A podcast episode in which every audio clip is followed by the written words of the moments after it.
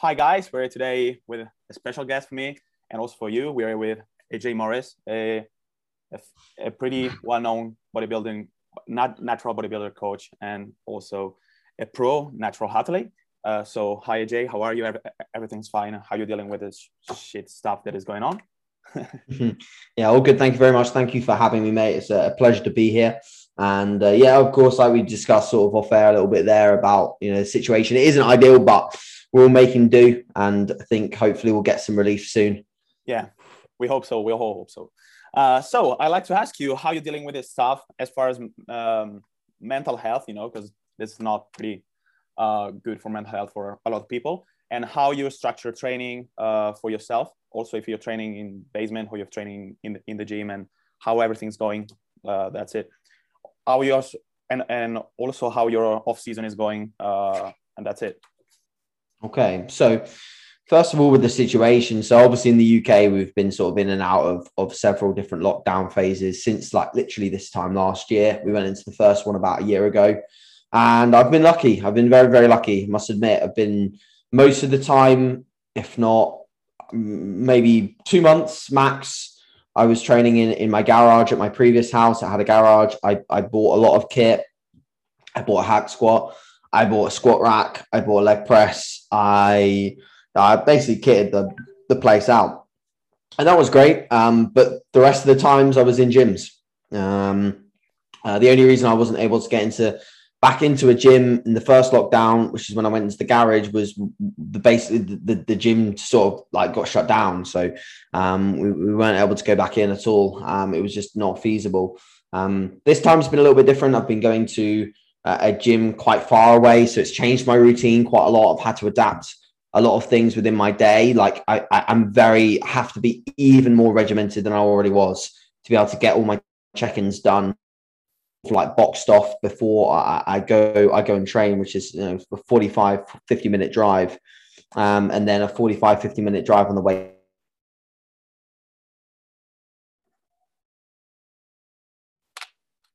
Things it's not really a huge problem because I can still work relatively efficiently and I can still get the job done from a coaching perspective. So I yeah, I, I'm certainly in a in a position where I'm very grateful to have the opportunity to be able to train, even though it isn't the you know 15 minute down the road that I'm usually used to with regards to training.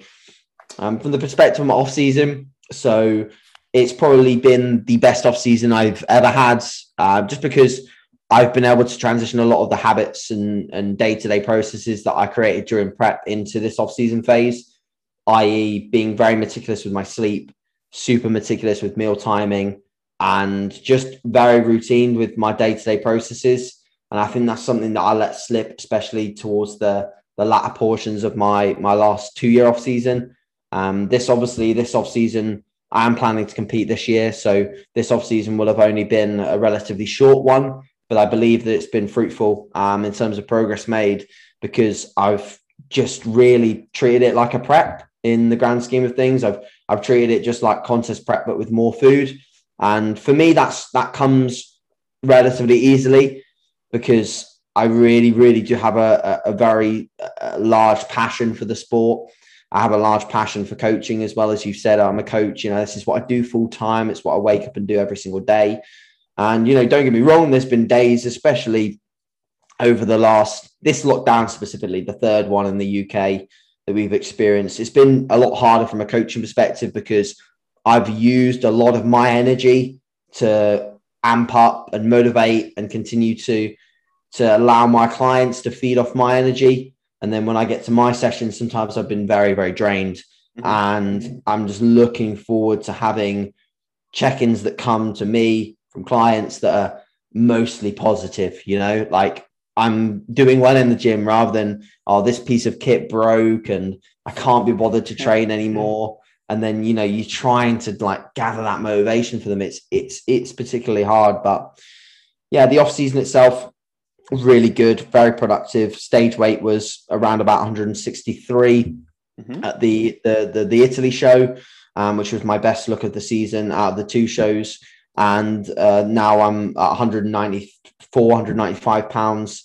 Um, so I'm back up to pretty much the same off season weight that I started prep, and definitely quite a significant difference body composition wise. Um, not so much like conditioning is mm, it's better. It's not like night and day. It's a bit, a bit better. Um, but the main thing is the muscularity is is is significantly different. Um, I've I've de- I'm definitely carrying more muscle than I did when I was at like 194, 195. The thing is, I carry body fat fairly evenly, if that makes sense.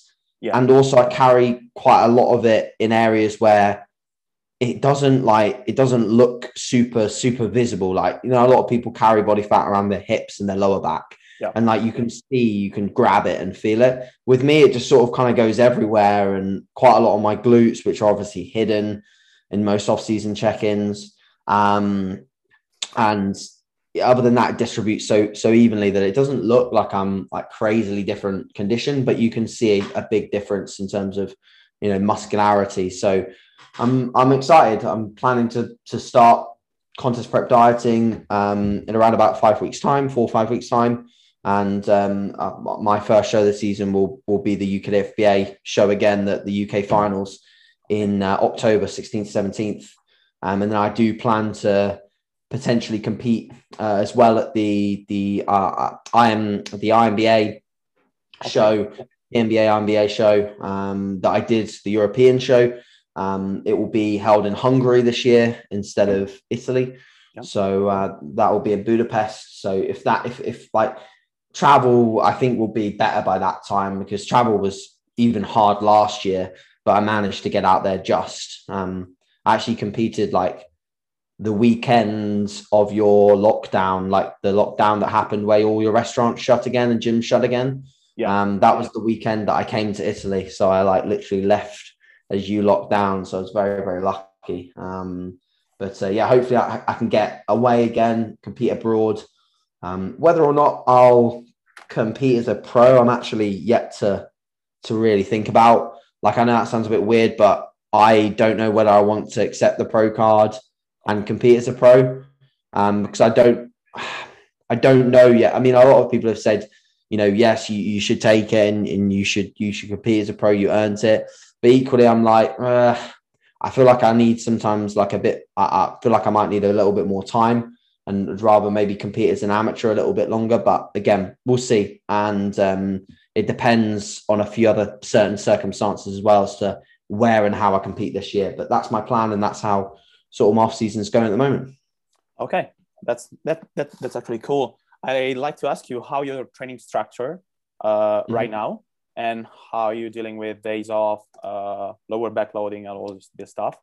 And sure. if you have access to, you know, uh, good equipment so you can deal with some i'm going to put in brackets in injuries that you might have or you might yeah. have had in the past that's that's it sure so i'm lucky again my, the gym that i train at is pretty pretty equipped i have access to pretty much most things i would normally have access to uh, besides just like little things like the leg press you can't load it massively um, so I've been actually doing a lot more high rep sets on leg presses, um, which I'll talk about in a little bit. But yeah, split structure, it's always been the same. I did a brief stint of a higher frequency push split, but I quickly realized that higher frequency, even though on paper it would make sense for a weak body part, it just doesn't. It, I can't recover from that that frequency. Like my maximum frequency that I can recover from in an off season when strength is high and even when dieting, to be honest, is the setup where we will simply train push, pull, off, legs off. So resting either side of that lower body session, um, resting after pull, um, and and just basically being fresh for the big the big boy sessions. You know, the ones that really really count, um, and the ones that beat you up the most. Uh, luckily, in this gym, it has a good hack squat. It's not the hack squat I'm used to, but it's a good one. So that's I've literally got one leg rotation. I don't have two. Um, the reason being is that I only want to hack squat. Uh, I, I this whole off season, I did one session where I said to myself, "I'll go in, I'll try a back squat," and I warmed up and I just like I told myself this I just reminded myself exactly why I don't back squat um because I walked out and like immediately like the first thing that hurts is like my upper back and then I finished the set and I'm like did my quads really fatigue or was it just my back that gave way so with a hack squat you can't debate it you take it all to all the way to failure with your, your quads and and and when you, if you fail at the bottom, it was probably your quads that failed or your bracing maybe.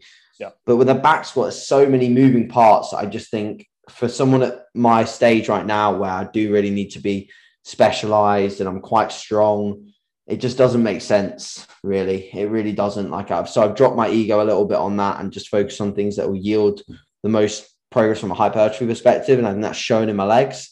And equally, like I said, the leg press is quite light. So what I've been doing is I trained with my girlfriend, and for reference, she's like 60 kilos and she's really, really strong, but like she's obviously a lot, lot smaller than me. So we do a like a paused set on the leg press. Okay. And like, so whatever weight she does, I have to at least double the reps. So that's been my challenge. So like she'll get 15, so I have to get 30, which is and they're still with the pauses as well in, in the bottom. So like the set that I did like yesterday, and I'm still wrecked from it, was about two and a half two and a half minutes, almost three minutes long, because I was pausing for two seconds at the bottom and doing 30 reps. Um, but those things like those things that I've not I've not really done any real set ever in my life, not frequently at least above the above 20 reps, sorry. Yeah. Um, and I don't really think that in the long run they're the best because they are limited by failing failure points that are more so relative to the the metabolic stress as opposed to just like purely failing from a, a muscle a musculature perspective like you probably by the end of it i'm in such pain with pump that i can't i can't keep going. Like I, I just i just literally just fail. Um so i think that's a limiting factor with those kind of sets. But there is something to be said with with leg training, especially with just putting in some some high rep legs leg presses sets, some high rep hack squat sets, and even now and again like a high rep uh, RDL pattern as well. Um, Doug Doug Miller used to be very well, he still is. I think he was very high volume on legs. Yeah.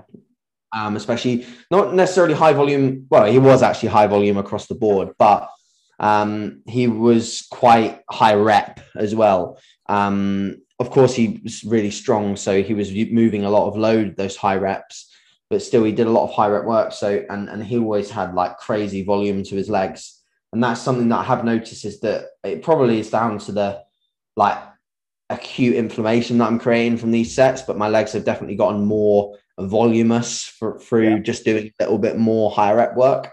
Um, so yeah, that's something anecdotal that I have seen with with the current training, and yeah, besides that, there's nothing really much that's that's changed over the off season. I've auto regulated an arm day as well, so I'll do that um, the day before legs. So it'll be like push, pull, arms, legs off. Okay. Um, the arm session, I've only done it when I feel fresh enough to do, go and do it, and sixty percent of the time, I'm not I'm not recovered enough to go and go and train. Um, but when I have had the opportunity to, to go I feel fresh enough. I've completed like work tasks um, and I've not been like just feeling drained like I need to nap. I'll go um, and I'll literally make it 30, 40 minutes long max. Um, and in those sessions, typically, I know a lot of people like want to know what arm days look like, but typically I'll do six total, uh, yeah, six total exercises. Um, so three for triceps, three for biceps, and they'll just be supersets the whole session. And typically, I'll stick to unilateral movements uh, just because the alignment's a little better. Um, single arm D handle curls, single arm push down. Uh, always, always, always. The whole off season, I've been doing a lot of um, overhead extensions for the long head of the tricep because my arms just a just a body part. I still look back at my stage photos and I just think, ah, like they're just not they're just not good enough. Um, everything else is pretty balanced, but when I get all the way into contest conditioning, mm-hmm. My arms just don't have enough left to hold on. Um, and I know if I was wanting to get even leaner, like get to like what I deem as like pro level conditioning yeah. with a bit with a bit more off my glutes and hamstrings, I need more arms to carry me to that to that place without basically looking like a string bean through those areas. So, um, and I think that I think they've I think they've been paying off. They, def- they definitely look the biggest they've looked in in progress photos. So, um, hopefully that shows when I come down as well, and I'll be, hopefully I'll be able to hold on to a bit more as well by keeping the arm days in, having more focus on them. Because I'm not going to lie, when my, when I was contest prepping, especially towards the end of the session, you're tired, you're hungry, you're fatigued, and you know sometimes the focus does fall a little on session. So something that I want to make sure just doesn't happen. Um, but yeah, that's pretty much an update on my training. Okay, okay. So actually, I like to say that um, I've been missing a little bit, you know, uh, your uh, training update as far as you know RDL stuff like this on IG because I've been, you know, I looked up when I have to do some heavy RDL or stuff like this. I go to your page, I scroll down, actually see 200, 45, 200, 410. That's fucking not for me, and actually use them uh, as I'm not gonna say motivation, you know, because it motivation is not uh, the big thing in bodybuilding to me. Uh, but I like to say uh, to to put me in the right mood to do this type of of of, of thing, you know. Uh, so um, that's it. Uh, just just uh, just just saying, you know. Um, Thank you. Um, I would like to say, um, no, I I like to know how you start with on, with online coaching and how your whole history as a coach evolved uh, in I don't know how many years you're doing you've you've been doing uh, coaching, but I'd like to know your whole history, uh, how you start, and how you see you know in few years as a as a coach, and that's it. Okay, so I started coaching in 2014, late 2014, early 2015, and that was just one-to-one personal training in a gym. Okay. Um, that was called the Performance Project. It was like a, a semi-private studio, so uh, there was four or five coaches and you just had your, your own client base. You were sort of employed but self-employed at the same time if that made sense. Um, you know you got paid through the company but you had your own client base and you you worked to build that that client base up. And that was very integral in where i am right now. And i will always mention that company that name and and those people that that sort of helped me to grow to where I am now because they gave me the uh, basically they gave me sort of the foundations of of what what I am today in terms of a coach. They they taught me how to basically treat people. They taught me the the professionalism aspect of what we do. Um, they made me understand who would be the right person for my sort of online coaching because I was very clear when I started. You know, I was like, I'm very much into you know the idea of potentially being like a bodybuilding coach in the future. Um, they were always supportive of that, and they helped me sort of like diagnose how I could head into that into that field a little bit more heavily. Um, and then from there, I, I actually worked with uh, a close friend of mine called Marcos. We we worked together for his prep. He basically just said to me, "I don't want anyone else to prep me." You know, we were training together. We were training partners at the time. And I was like, okay, well, you know, I'll, I'll do my best. You know, I have not done this before, but I'll give it a shot. Um, and he actually ended up doing really, really well. He won the same junior UK title that I won uh, with the UK FBA. He won that in 2015.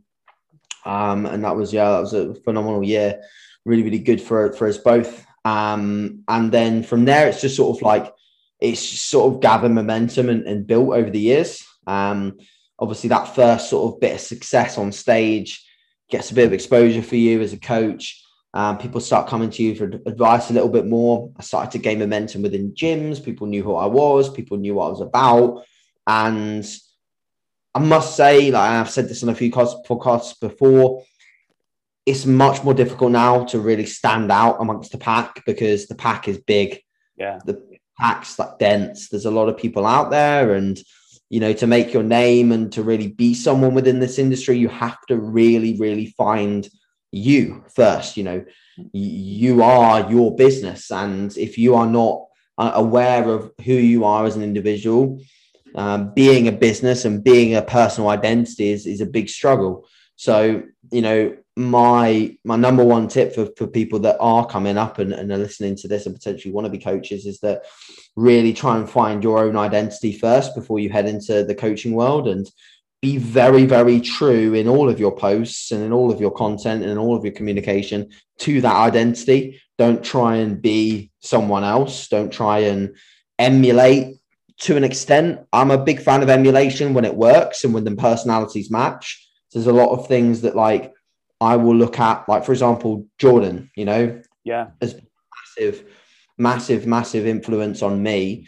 And I would say that there are things that I do definitely emulate that he does, but I am still true to my own personality at the same time. You know, I'm still me. I'm yeah. not like a, you know, and and, and it's why like uh, there was a lot of times last year and the year before that when I started to like guess when I first got sponsored. Like a few people said, "Oh, you're like a, a young JP or a mini JP," and I always just sort of like kind of cringe at it because I'm I'm I'm not I'm not at that level. Like I'm I'm not I'm not Jordan. Um, it's years and years ahead of me. Um, both in terms of business development, knowledge, etc. So I'm not, and and and, and it would like I almost think as to like what he would think when he heard that. So and like if someone was saying to like someone like very much starting out in the industry, like, oh, you're like a mini AJ, like I'd feel the same. Do you know what I mean? Like it's just almost like a bit uh, like it's kind of weird. So, you know? It's kind of weird, yeah. It's kind of weird. So I, I, I don't, I, I understand that it's a compliment, but I don't, I don't think it's, I don't think it's right. Yeah. Um, so yeah, that's that's sort of what I would, would say on that front. But yeah, moving on. So um, I think 2017 was sort of my probably like my breakthrough year as a coach because that was a year that I competed as a junior. I documented like my whole prep on YouTube. I really smashed it on socials with like content and I just utilized that year as a really sort of big boost year for my business. And I was actually getting to the point already in in that year where I was I was starting to say no more. I was starting to say, you know, no, I haven't got the space. Um, I can't coach you. Unfortunately, I've hit my sort of top end of my roster which was a lot lower back then. Like I think I, I capped a lot lower than where I cap now. And the reason being is that I was less efficient. I was like, I was, my processes were slower.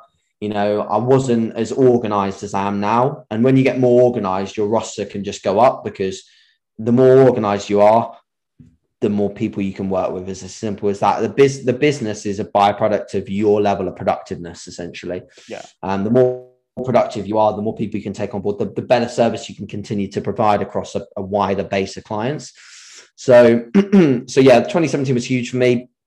Again, it shows it highlight, I think, for a, a take home that highlights the importance of sharing your journey. Um, because uh, like there's there's a few other people at the moment training in the facility that I'm training in. It's this little like old dungeon gym, and a few of them know me and they've come up to me and said, have you found it you know not put, not putting up so stuff on social media and you know not not posting about your progress? Like have you made more progress? And I'm like well yeah in a way like i feel like the not having the distraction is is good and i like it. And i understand that some people are very old school and are against social media and they want to hide away and you know tr- train like dorian and make progress and then come out different.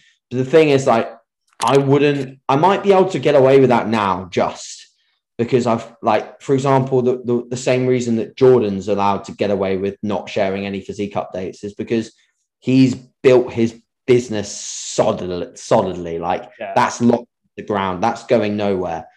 Uh, I think once you've got to that level, you can maybe afford to quiet down a little bit on your own progress and your own journey.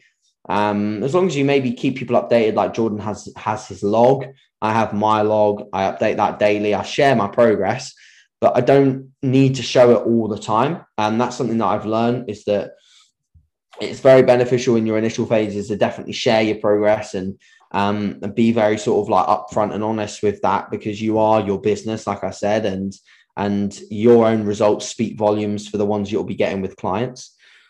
So I think it's important then. But yeah, like I said, you know, you can you can really start to tone that down as you as you grow into a, a, a person and a brand that people are happy keeping up to date with, even though you're not posting a, a, a physique update every other day. Yeah. You know? Um, so that's definitely something that I've learned personally. And then most recently, business wise, it's just been a case of I, I want to diversify sort of even more. So I've got now, you know, uh, the ability for people to talk to me on a coaching basis. So I do like coaching calls for clients that you know want to come to me from the perspective of they're they're they're a little bit lost within their structure, whether it be business, whether it be bodybuilding, and they book an hour chat with me and we sit down and we talk through things and we give them direction because I feel like I'm at a point now where experience has offered me that level of that level of delivery to people. Yeah. Um, and I feel like I can help people on a certain level. Obviously, I'm quick to say if I don't think I'm the right person for a certain thing, but uh, I believe that I can help on a on a degree level. So there's that area of the business, sort of the more consult area of the business that I'm I'm enjoying working on. Um, and then the the client roster is just can you know continually full. It's you know there's there's there's always I'm always at my cap basically. If someone leaves, I'll take on board an, another person that's been waiting, and and I'm so I'm so happy to be in that position. I'm I'd say I'm grateful. I wouldn't say I'm not lucky um, because I have worked my ass off like to avoid people getting confused about what online coaching is like. I do not have a day off and I've not had a day off in a extremely long period of time and, and that's I would like to actually you know just add that that's not healthy you know it's not that's not a healthy approach to to actually longevity within this this this sort of coaching or bodybuilding thing. Like you have to be, if you're going to do that, you have to be very, very passionate about what you do. Um, and you, yeah, you've you've got to really, really double down on being a bodybuilder, um, and being in love with bodybuilding to be able to coach that frequently, um, and do it on a daily basis.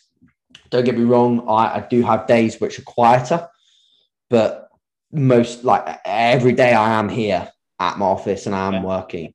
Yeah. Um, and I, I believe that I'll run that probably up until like my my late twenties. I say that I'll probably run it until like yeah. further, but I'll probably run it into my late twenties and then I'll start to like calm things down from a coaching perspective and invest in other areas. Like I want to continue to work more on my, my own clothing business uh, the consultation business, and I've got other ideas that I want to sort of span into in the future. Um, definitely not supplements. There's no way I'm going into the supplementation side of things. Um, but uh, you know, exciting things that can sort of like bring a new lease lease of life into my work because I do think that coaching, I love it, absolutely love it, and I will do it for forever. But I don't know whether I want to coach the amount of people I'm coaching now forever because it's it's intense. Yeah, it's intense. It's very intense. So, um, you know, it probably has it probably has a life a lifespan on it or a battery life, whatever you want to say. Yeah. So that's pretty. Uh, yeah, that's that's pretty much where I am now, man. So, um, I know I appreciate that was a long answer, but I'll uh just I have a question. Uh, I, I, I don't have Zoom uh, Zoom Pro or stuff like this. I don't know how it works. Yeah, and, sure. it, and, it, says that uh, I have the time cap of 40 minutes. Mm. If I stop the, the, recording and then I start another one, is it? Yeah, I think you've I think you've just upgraded it. It popped up on my screen that see you upgraded to like unlimited minutes or something. Okay. Okay, okay, so, okay. So, okay. We'll just keep we'll just keep rolling. If it cuts off, um, yeah. just call me back and then we can do a separate separate recording. Yeah, I don't want to waste time to you, so that's that's my that's it. Not a problem. Okay. It's not a problem. Uh, so my other question is how your uh, it's a long one, also this one, but maybe you enjoy answering. Yeah, yeah, yeah. More than uh, the coach one.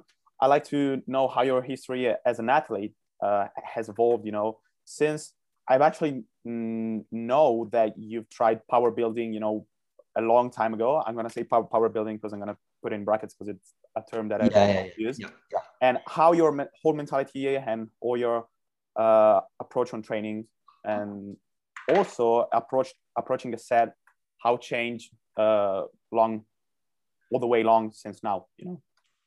Sure. So when I I started training like properly towards bodybuilding in 2014 and before that, I'd been like into training through motorsport. So I raced karts like competitively since I was like age eight until six, like 15, 16. Um, and I was like serious, like that's what I really wanted to do. I wanted to be like in motorsport. So I was already very fit and I started obviously training like towards just building up strength within the specificity of, of, of, of motorsport. Um, so it was like a lot of like high rep work and you know a lot of neck work etc strengthening up forearms you know abdominals etc things like that. Um, and then training went from that into like a, a more of like a, a basic a bodybuilding bro split. I used to read a lot of flex magazines so i just emulated what you know the guys in the flex magazine did. You know i literally just like and this is why like i don't think emulation works because yeah. there was there was probably a lot of a lot of things that i could have done better at the start you know that that maybe i was doing a little wrong. I i used to have like horrendous digestion from following like a, a, a diet that had i think like over 300 grams of protein like daily. And it was just like like my body was already pretty beaten up in the first you know, six months of, of trying this approach so yeah it was a bro split to start off with um, I did a bro split for about a year, and I got coached for my first prep. Um, and then in that prep, I actually went to an upper lower, and I was training with sort of like straight sets with just pretty open rep ranges. At that stage, I had a program off the coach. I didn't really like the upper lower split. I made that pretty like clear straight away. I was like, I don't like this upper lower split. Like I prefer my bro split, but I stuck with it. Um, I stuck with it for the whole prep, and and uh, and it and it worked well. Um, but that was you know typically just you know three working sets, maybe four working sets on isolations. Quite you know quick between working sets, not that much time spent recovering. Just like you know he would pres- prescribe rest, which I never do in my programs. You know I never prescribe rest unless it's a, rest pause set. Um, but it's you know it's something that he prescribed. So the sessions were quite sort of like short, quick, and intense. and um, yeah, it was it was okay. And then I came out of that, and I think I went to push pull legs after that for a long time. It was like push pull legs, the standard uh, push pull legs off, upper lower off, so like a hybrid. Um, I like that. I actually really like sort of like having the front end of the week push pull, and then the back end of the week upper lower. Like it was a really nice routine. Got my Sundays and my Thursdays off. I followed that for like a long time. And that was when you probably saw me doing like what the power building kind of like stuff. I was still bodybuilding, but I just did a lot of squat, bench, and deadlift.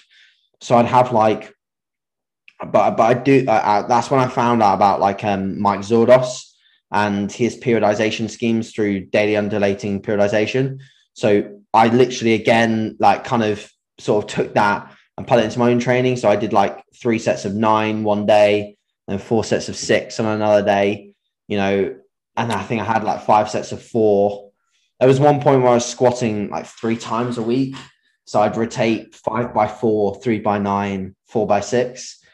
And and that literally like when I learned to train hard, I I realized pretty quickly that I wasn't going to be able to recover from that. Yeah. like this this is why this is why and, and my my my big training philosophy is that I think most people would benefit from training with less volume um, because you learn a lot about the way you train when you start training with less.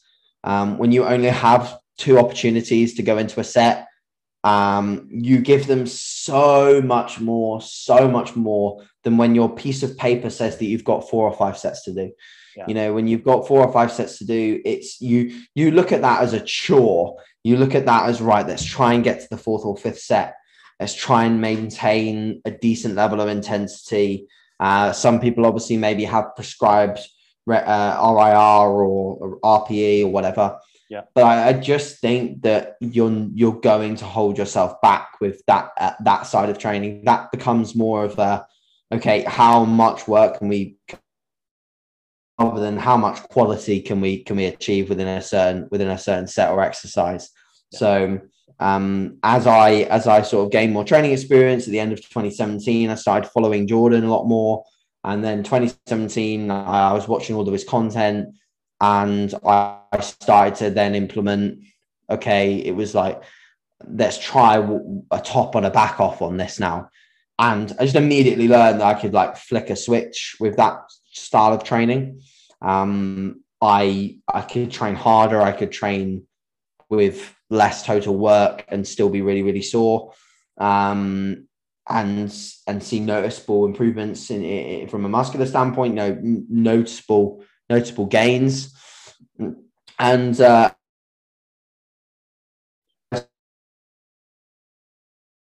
that some of the best naturals that have, that have lower volume approaches like Ben Howard, Mark Oakes, um, you know, that just Richard Godzeki kind of kind actually, yeah. Richard kind of trains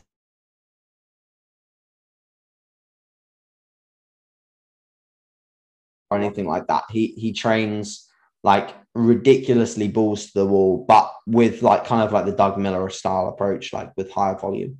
Um, but yeah, a lot, a lot of these guys is training, you know, lower volume, higher intensity, but the work rate was always there, and I, I feel like that was what was missing um, in my sort of first few training years. Was that I was I was training probably not as hard as I could, and that's that's why again, I think that the take home from that message is just your training age, obviously, as, as you develop, um, your training age will be relevant to your training intensity. You know, the, the longer you train, the harder you can train. And putting pressure on yourself to try and train at a certain level of intensity when you're very, very young, you know, inexperienced is just it's it's unrealistic, you know, and it and you know, thinking that you're going to go into do into a set and the thing is intensity is like not just a not just proximity to failure. It's it's it's it's accuracy with proximity to failure. So it's taking both of those things all the way there. And and that that therefore is a skill.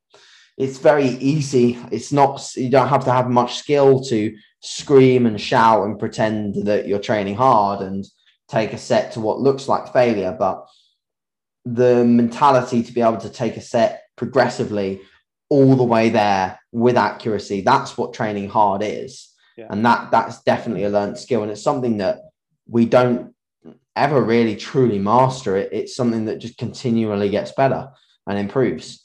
Um, and that's something that I'm big on now is I've realized, you know, the importance over the years of, of training accuracy.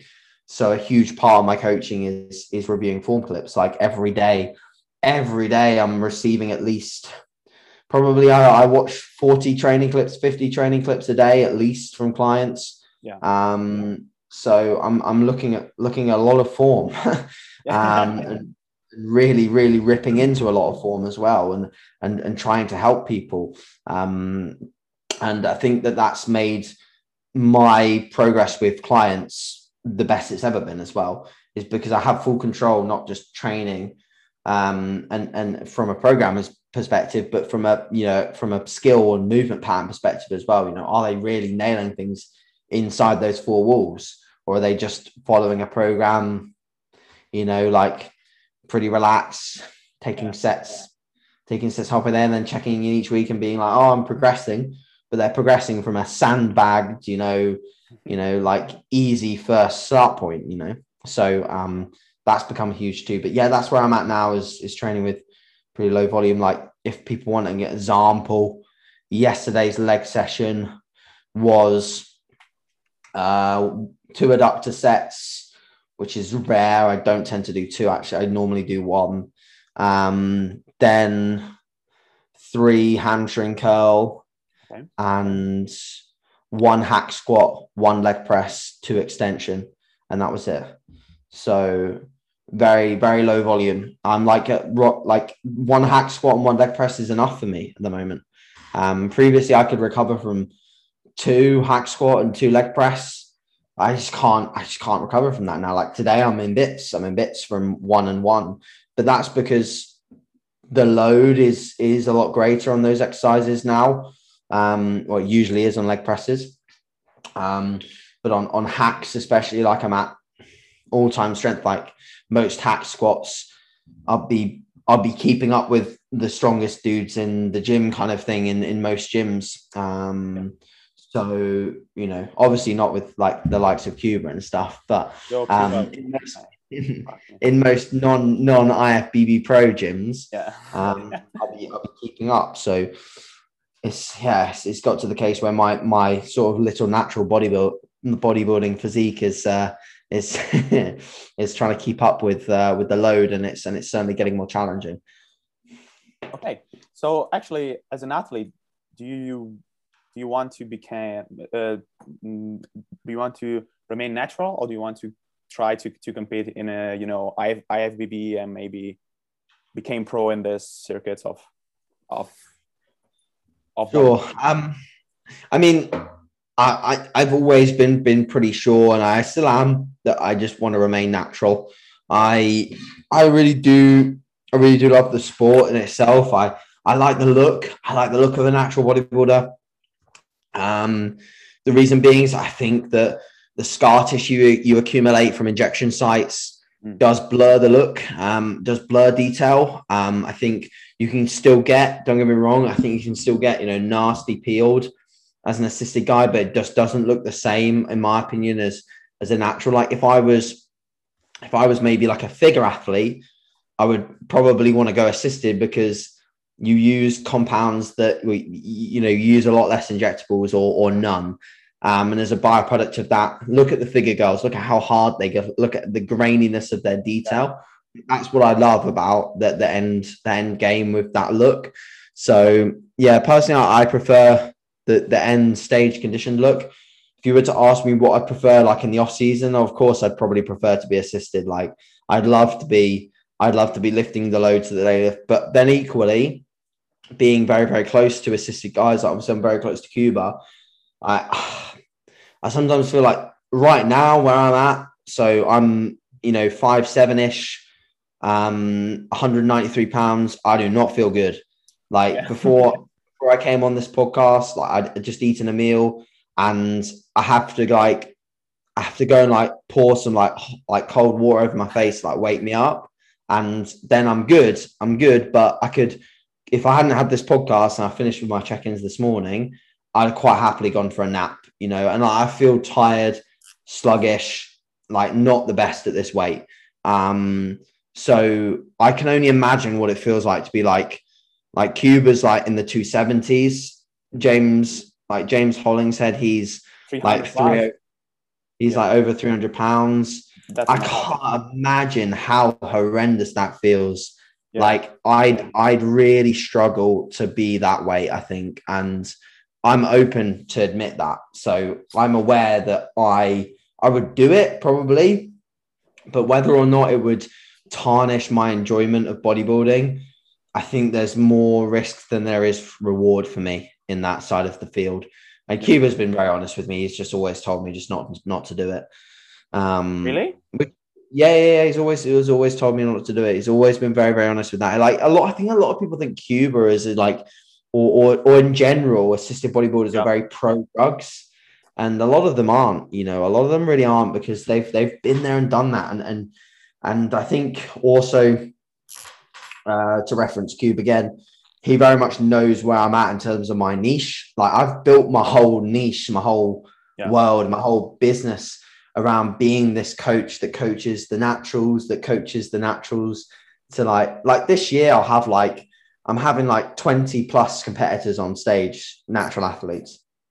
So this this is going to be a huge year and I can imagine the year's are only going to just get bigger than this you know, with more people winning natural pro cards, like I want to try and get ideally a bare minimum of two natural pro cards this year with the people that I've got competing. Um, and I believe that I can have a year where we get double digits pro cards and then we can start, you know, really, really heading towards where I want to be, which is like, in all honesty, I want to be known as like the best natural coach out there that, you know, that's like in, in 10 years time, I want to be known as like the one of the best ever.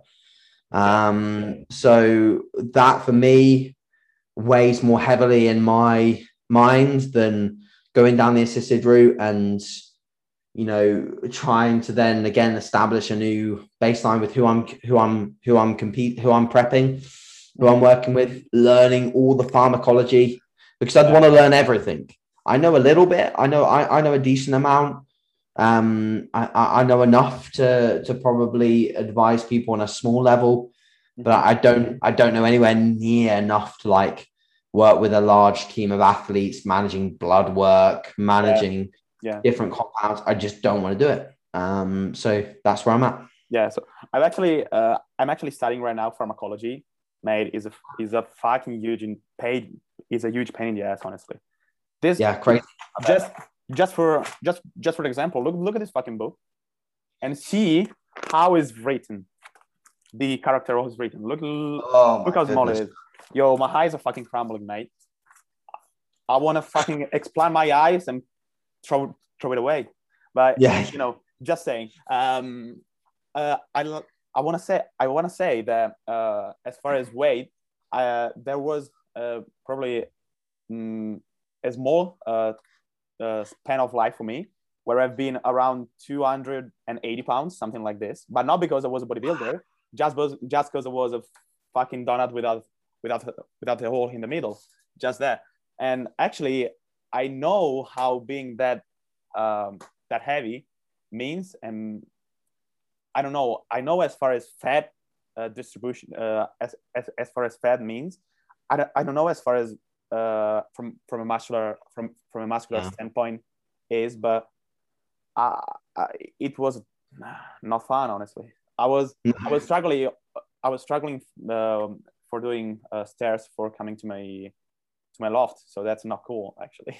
that that wasn't cool. And we're and I wasn't taking consideration all the drug and all this uh, type of thing that Yeah, yeah. Are yeah, not- playing, you know, uh, on the right side for you. So um, I like to know uh, if uh, if your uh, client type is changed during the year or uh, during the year, so it's been al- always the same. So you're if you're not if you're not right, oh, fuck's sake, if you're right now you're coaching just athletes or also Gen Pop. I like to say that.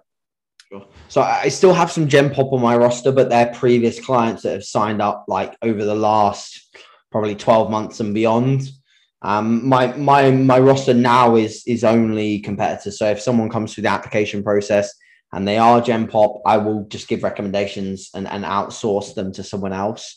Um, I the reason behind that is because again, you know, like I said, that's where I want my business to be heading. I like still having the like I've had some clients say to me, like the Gen Pop ones that I've been working with for a long time, they've said to me, "Oh, AJ, like, you know, do you still want to coach me? Uh, I, don't, I don't have to be part of the team if you don't want me to." I'm like, "Of course, I want to coach you. Like, I've developed relationships with these people, so it's important that they stay on the team, in my opinion." Um, but uh, but in terms of you know where I want the business to be heading, in terms of new people coming on board, um, and my overall roster as we move forwards into future years is going to be purely competitors because that's what that's what I love doing. You know, that's that's the main satisfaction that I get from the job. Mhm. Okay, so I've actually seen. Um, no, I, I want to know one thing, and uh, how do you think that it's it's not contextualizing what we are talking, but I want to know that how do you think that uh, Kifi is lifting that way at this age? I like to know because it's fucking mind blowing, mate. I've seen him on social media and deadlifting 3,000 300 kilos for three, I don't know, something like this.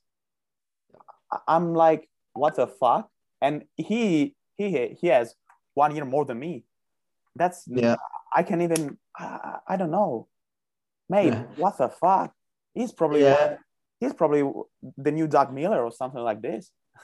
Well, I think to be honest, I think he's better than Doug Miller. I think he's outlifting Doug Miller's some of Doug Miller's best lifts. Yeah. Um, so I think from a strength perspective, he's definitely up there. Um, he's one of those people that everyone will think is not natural because he's just so good. yeah. And this is what you get. You get this, you sometimes get this phenomenon that comes around and is just absolutely insane. And and and that's just bodybuilding for you. It's it's a genetic wild card. Um, and and for for instance, we got to remember is that like Keithy hasn't had it all handed to him on a plate either. Like Keithy hasn't won all his shows. Um, there's actually like shows where Keithy hasn't placed at all. Um, Yeah. He hasn't even placed in, in the top top five of a Oh shit. What's going on? most recent comp- competition year was phenomenal. He was miles better than anyone else, including the pros. And that transformation from his previous year to to last year was ridiculous. Um, but again, that just he he lives and breathes bodybuilding as well, like a lot more than people think. Uh, he will just he doesn't do a lot else besides bodybuild at this at this stage. He does does like he obviously does a little bit of coaching. Yeah. But I yeah, I think that he he really is all in on bodybuilding, which is fair fair fucks, you know, fair play. Yeah. But if if like um he you just get some people like that that are just ridiculous. Yeah. Um, and when they put all their eggs in that basket, they're going to be insane. So that's basically the answer there for Keith. Yeah, that's it. You know, but I want to know uh, on your nep- on your next prep, uh, do you will have a coach or you will doing something all all of all of the stuff by your own? Um, I think last year I wasn't definitely doing it all on my own. I definitely had Kuba there. Yeah. Um, and Ben, Ben Howard, uh, keeping a good eye on me. So it'll be the same again. It'll be just be the same again. It'll be Kuba and it'll be Ben. Okay. And um, they'll be the ones sort of being my eyes. And, you know, I think I've learned a lot uh, from last year. There was, there were so many things that could have gone better. Um, so many so many obstacles that I had to to cross. So this year, I know that I can be better. Even if I didn't have the, the productive off season that I had, I would have been better. I would be better this year if I just got a clear prep with like no massive life changes and stresses and emotional worries and Mhm. you know just like shit storms that you just don't want to have in a prep. I had them all last year. I had all of them. So I, I just want a clear run, um, you know, a nice stable life for a year, and I think that that's going to result in in a in a good end look. And I can already tell, like, just the way I look and feel is drastically different to what, how I looked and felt when I started my prep. Yeah. I started my prep pretty much this time last year, so I um I remember it quite vividly. So it's a, it's a case of yeah, just being in a lot better position, mate, from a lot of different things. So I'm looking forward to it. Yeah, me too. Actually, I'm excited to to see you Thank peel. You know. Uh, last question, and then we we we're gonna wrap up this podcast. Uh, Okay. What's your best advice for uh, a guy or, or a girl that wants to compete for the first time in his life or her life? It depends on gender type. Sure. Okay, so I, the best advice, and I've given this a few times, but it's literally just to make sure that you you really are in love with what you do, with the, with the sport itself, and with with the training, especially because the whole prep aspect of things will test that so much. It will test your enjoyment of training. It will test your ability to remain adherent to a diet. If you can't adhere to an off-season diet, if you can't adhere to uh, off-season training, Yeah. you will really struggle in a prep. You will really, really struggle. Um, and, and that's something that I think just a lot of people rush into nowadays. They, they see the end physique of people on stage and they get very attracted by that end look. They Mhm. think, oh, I'd love to look like that. But they don't realize that that's built upon sacrifice, struggle, hardship. That for us, that for me, you know, it's not sacrifice. It's not really, it's not really a struggle and it's not really a hardship. But for a lot of other people, that is.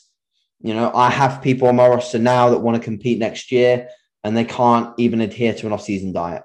Yeah.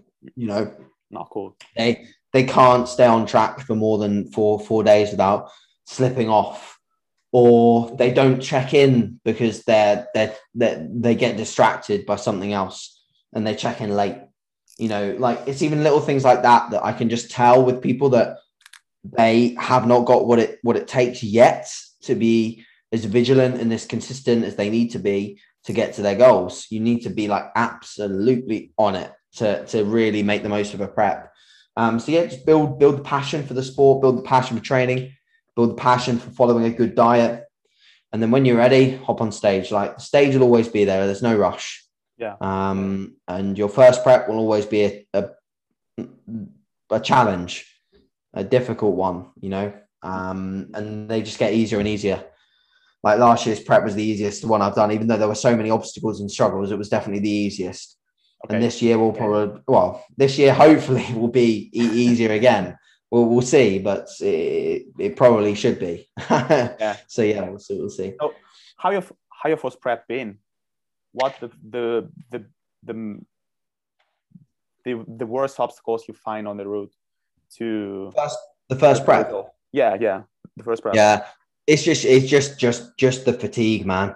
The fatigue is such a shock. Uh, if you're not prepared for what it feels like to be lean for yeah. a decent period, like so you get lean and you think, oh, this is like quite hard. But there's always a point in a prep, every prep, where you realize, shit, this isn't sustainable anymore. Like, and and every task starts to become difficult.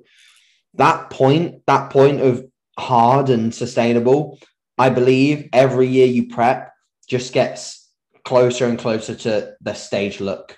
Okay. Does that make sense? Yeah. yeah so like the first the first prep, that that unsustainable feeling will come at like 10 weeks out and you're like fucked for 10 weeks. Yeah. And then the next time it might come at five weeks out and you're like, oh, okay, this came a bit later. I've gotten leaner easier this time. Mm-hmm. And then yeah, five weeks of feeling like dog shit. Yeah. And then and don't get me wrong, you're always going to feel like probably a little like dog shit at some point. And then like the last, the last one, um, that so my third ever prep, sorry, my third ever prep, my fourth ever prep last time. So this will be my fifth this year. Um, it came like three weeks out, like three weeks out, two weeks out, and that was I was like, okay, this is starting to really hurt now. Um, and but I know I've got more in me. I, I know I've got more in me than that. Um, there was there was an instance in which I like I took the opportunity based on the eyes that I had to refeed and to refeed heavy at five out, and that put me up like a a big chunk in scale weight, and I never quite got that scale weight off until two and a half weeks out. So I kind of lost like two weeks of progress where I believe yes, I would have gotten flat, but I should have at that point. And I look back at my data and I think I should have just gritted my teeth there and I should have just kept going and I would have got a little bit more off, um, which is what I arguably did need alongside having more muscle. I needed more. I would have still come second at the UK show because I got beaten by just a, a genetic freak of a man. Um, but still, it would have been nice to have been my like even better than I was. So that's again another reason to like look back at your data and reverse reverse engineer and analyze. But the, the biggest thing to not wabble on for ages, it's just the fatigue, man. It's really, really is just the fatigue, and that pulls away from everything you do.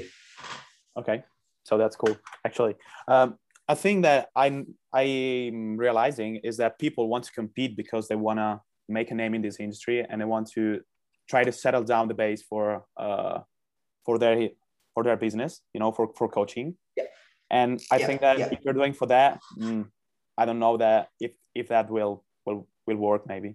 I don't know. I'm not sure about it. Because you're, if you're actually doing just for business, from a, from a business standpoint, in my opinion, you will crumble at half, halfway through, in my opinion. You're not gonna, you're, you're yeah. gonna, gonna pass the, you're, you're not gonna come to the stage, in my opinion. So that's, I agree. That's it. Yeah. So it's actually been a pleasure to talk to you. Uh, it's actually sorry if I'm being a little bit uh, weird talking, but I'm kind of excited to talk to you. Um, I've oh, been up uh, to you from for a very long time, and it's been such such pleasure to talk talk talking to you. So uh, thanks again. Uh, I wish you a, a, fantastic day and keep progressing and looking forward to see you on stage, mate. Thank you very much, dude. It's a pleasure to chat to you and uh, if you ever need anything in the future, like don't be afraid, just DM me. I'm always happy to help. Um, but yeah, dude, let me know when this is up and I'll obviously share it on all my socials and stuff. Okay, that's cool. Thank you. Bye. In a bit, dude. Bye. Bye.